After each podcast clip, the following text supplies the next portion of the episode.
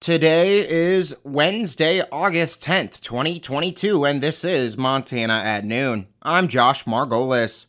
Your Weather Command forecast for the rest of your Wednesday, breezy and mostly cloudy, highs 90 to 95, east winds 15 to 25 miles an hour. Tonight, mostly cloudy, slight chance of rain showers in the evening, then slight chance of thunderstorms after midnight, low 65 to 70, east winds 10 to 20, the chance of rain 20%. Thursday, mostly cloudy in the morning, becoming partly cloudy, highs 90 to 95, southeast winds 5 to 15, shifting to the west in the afternoon. Thursday night, partly cloudy, low 60 to 65. 5. North winds 5 to 10, shifting to the southwest after midnight. Friday, sunny, highs around 95. Northwest winds up to 10. Friday night, partly cloudy, 20% chance of thunderstorms, lows 60 to 65. Saturday, mostly cloudy, chance of rain showers, slight chance of thunderstorms, highs 90 to 95. Chance of rain 50%. Saturday night, partly cloudy, 20% chance of thunderstorms, lows around 60. And Sunday through Tuesday, mostly clear, highs 85 to 90, lows 55 to 60.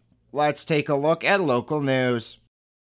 For the second year in a row, the Phillips County Fair's 4 H livestock auction pulled in record numbers. Phillips County Extension Agent Marko Manoukian says there was over $405,000 in sales, the most he's seen in his 23 years working the event. A good round of people, and I was just surprised when they brought out the first lamb and the auctioneer said $10. I thought to myself, you'd be lucky to get three to five, and he backed it off to about five and made his way back to 10, and then it was easy going after that. The auction was held virtually and in person. About $35,000 of the money brought in was done so by online bidders. Sales from the auction go back to the 4 H kids that raise the animals, with many often choosing to save the money for college. And as one 4 H fair comes to an end, another starts. That's the Blaine County 4 H fair. It's got a full docket of activities all the way through Sunday. Julie Snediger is the Blaine County Ag and 4 H MSU Extension agent, and she says participants and buyers should expect to see the shows and sales in an outdoor setting we'll have shade,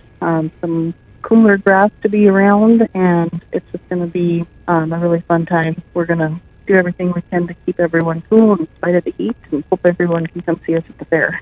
Snediger says this year's 4 H breeding and market numbers are seeing 50 for beef and 15 for sheep. For a complete list of Blaine County Fair events, go to HighlineToday.com.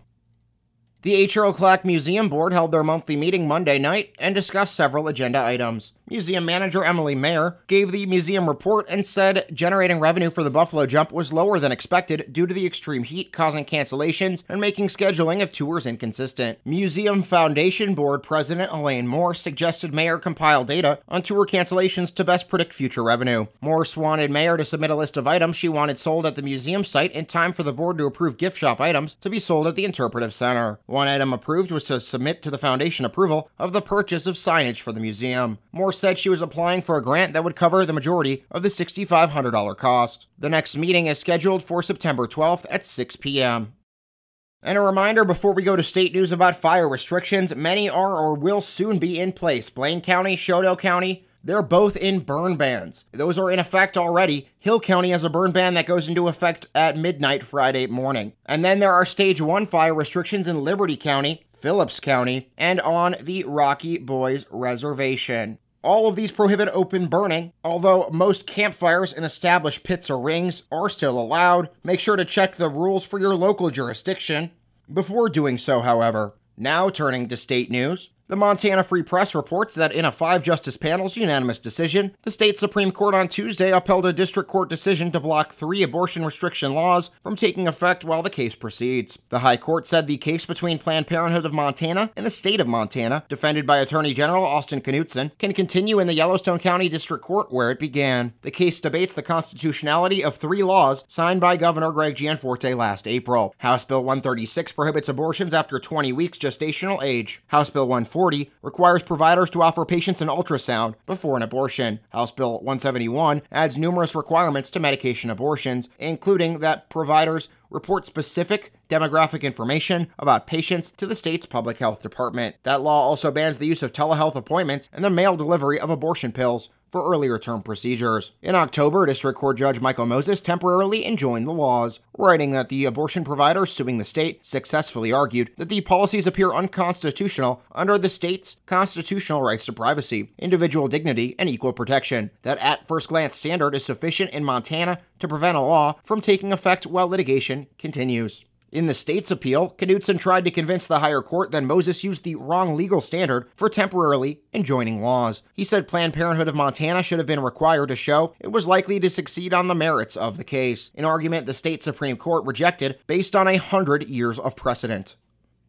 The Montana Free Press also reports that Secretary of State Christi Jacobsen and 14 other secretaries of state have banded together to demand that President Joe Biden immediately rescind a March 2021 executive order aimed at expanding voting access in America. In the letter sent last week, the secretaries argued Biden's order was issued without constitutional authority, that's a direct quote, and quote, ignores codified procedures and programs in our state constitution and laws, end quote. The condemnation of Biden's order is the latest development in a sprawling and intensely politicized debate about voter fraud and election administration that's touched nearly every level of government in Montana and across the country. Jacobsen and her fellow signatories, the majority of whom hail from states that have passed controversial new election laws within the past year and a half, primarily took issue with the order's directive that federal agencies draft strategic plans to promote voting, including the distribution of voter registration and vote by mail applications. Asked via email whether Jacobsen's office is aware of any federal agencies engaging in such activity in Montana since the order was issued, spokesperson Richie Melby did not directly address the question. Melby said the root concerns shared by Jacobsen and the letter's other signatories is the Biden's administration's quote lack of consultation and communication with the states end quote.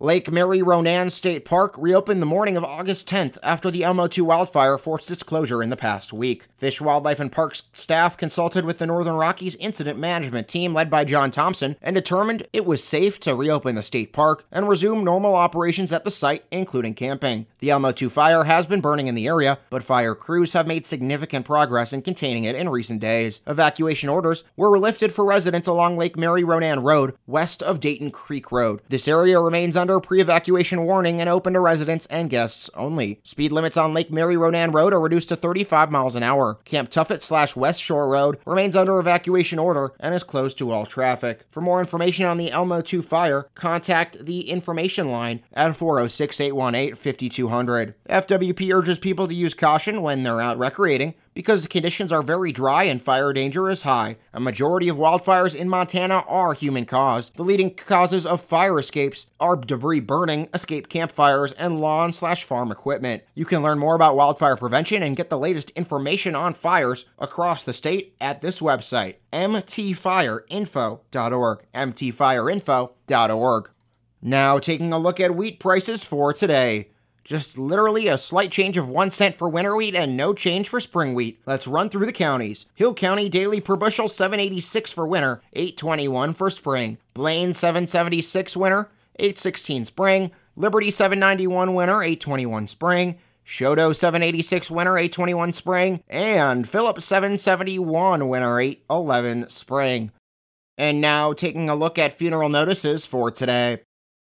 Deanne Breeze, 77, passed away Tuesday morning, August 9th, at the Great Falls Clinic Hospital. Cremation has taken place, and her memorial service will be 1 p.m. this Saturday, the 13th, at Holland Bonine Funeral Chapel, and Isla McClenahan will officiate. Her burial will be held at a later date. Memorial contributions in Deanne's honor may be made to the charity of one's choice.